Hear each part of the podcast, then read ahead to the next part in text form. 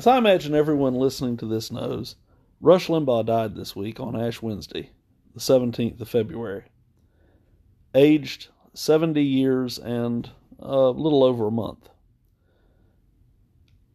Like many, I was moved by this because Rush Limbaugh had been a part of my life, uh, to one degree or another, for almost 30 years. I took to politics very, I took an interest in politics very early, um, in junior high school, as a matter of fact, and to one degree or another was uh, at least follow, have at least followed them since then. In some cases, I've been active in campaigns, served on a county Republican executive committee, and that sort of thing.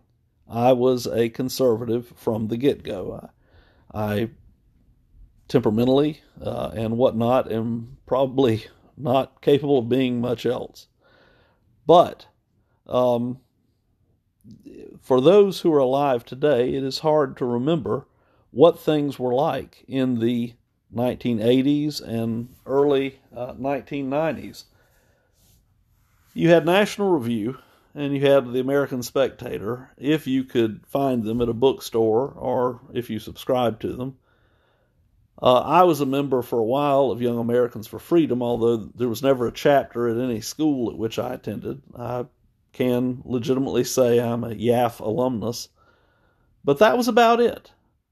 Uh, there was no conservative media. There were three and later four uh, network news stations when CNN came on board. CNN had a few conservative commentators like Pat Buchanan, but for the most part, conservative views were not found to be found in uh, big media or in many places at all.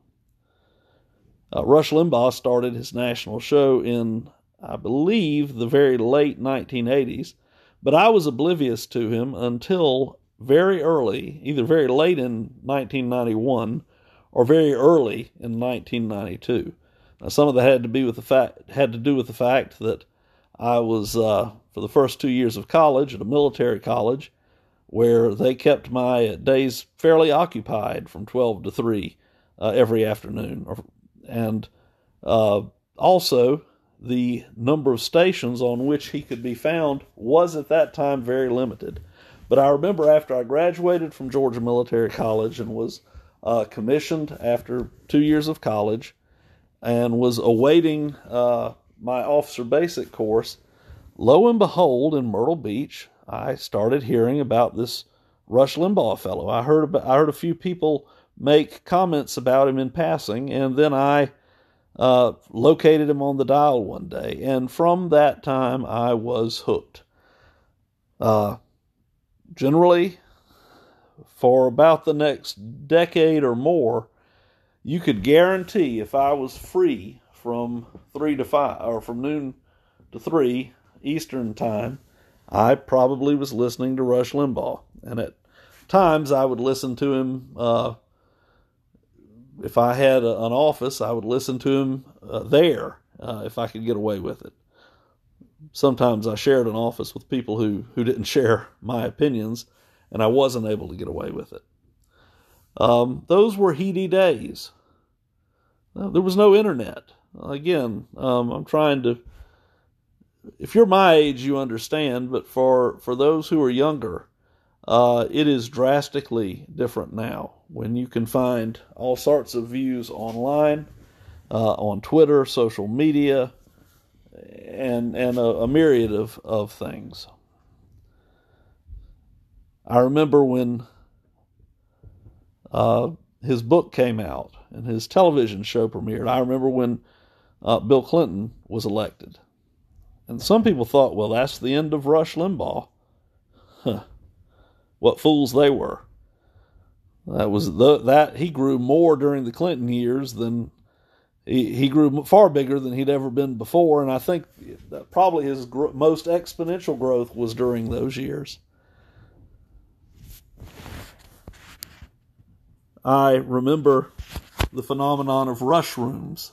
Uh, there were a couple in the Myrtle Beach area where I was finishing my undergraduate education. One of them at a local bar called Shamrocks, another at a, a kosher deli and people would go there to not miss uh, the Rush Limbaugh program. The joke was people wanted to hear it uh, instead of, uh, or they, they needed to eat, but they they wanted to hear the show. Uh, when people would talk uh, about, or excuse me, people would talk about what Rush Limbaugh said that day. He, his reach was far and wide. I know that when I first met um, then Congressman Arthur Ravenel, I remember meeting him for the first time. I had heard about him, but I met him uh, when he was pondering a run for governor at a great restaurant in Myrtle Beach called Corbin's Bar and Grill that's sadly no longer there. I was having lunch and he was there and I introduced myself.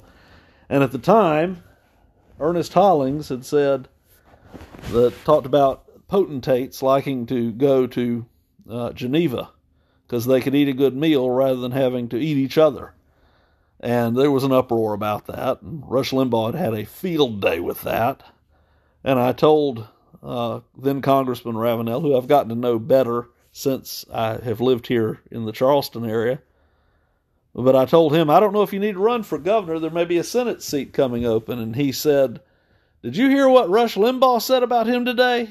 And there was almost this instant uh, recognition. The late Bishop John David Schofield, at the, the only time I ever met him, but at, at the inaugural assembly for um, the Anglican Church in North America. I forget how it came up, but we quickly realized we both were Rush Limbaugh fans, and and there was a, a, a kind of recognition there, and it was interesting.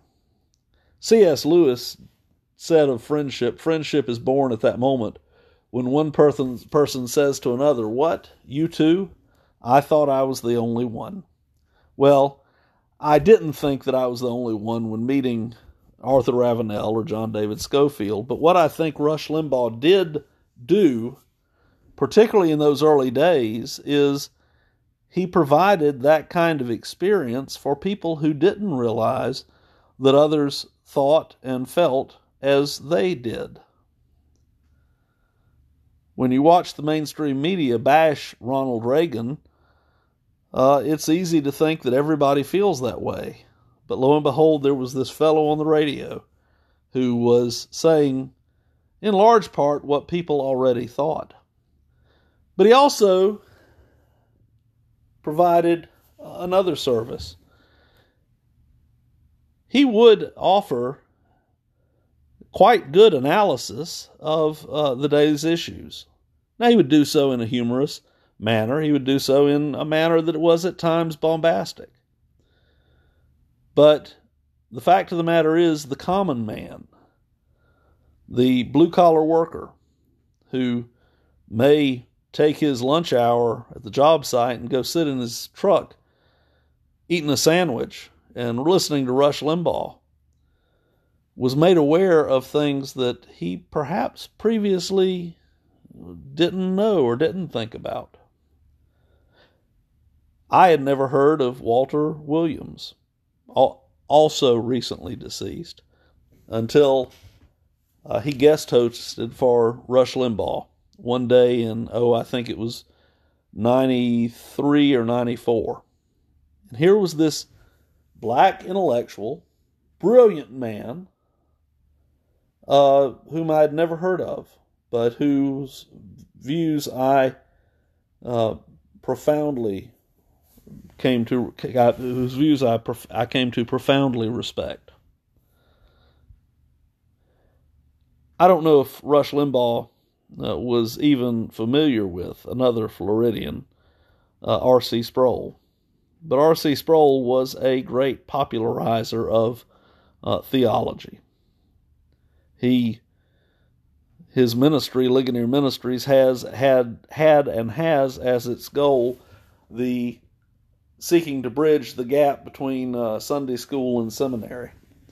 And through Ligonier Ministries, uh, people who haven't had the opportunity to go and formally study theology uh, at a, a college or certainly not a seminary level are able to be exposed to great teachings of the church uh, in ways that they previously uh, would be unable to.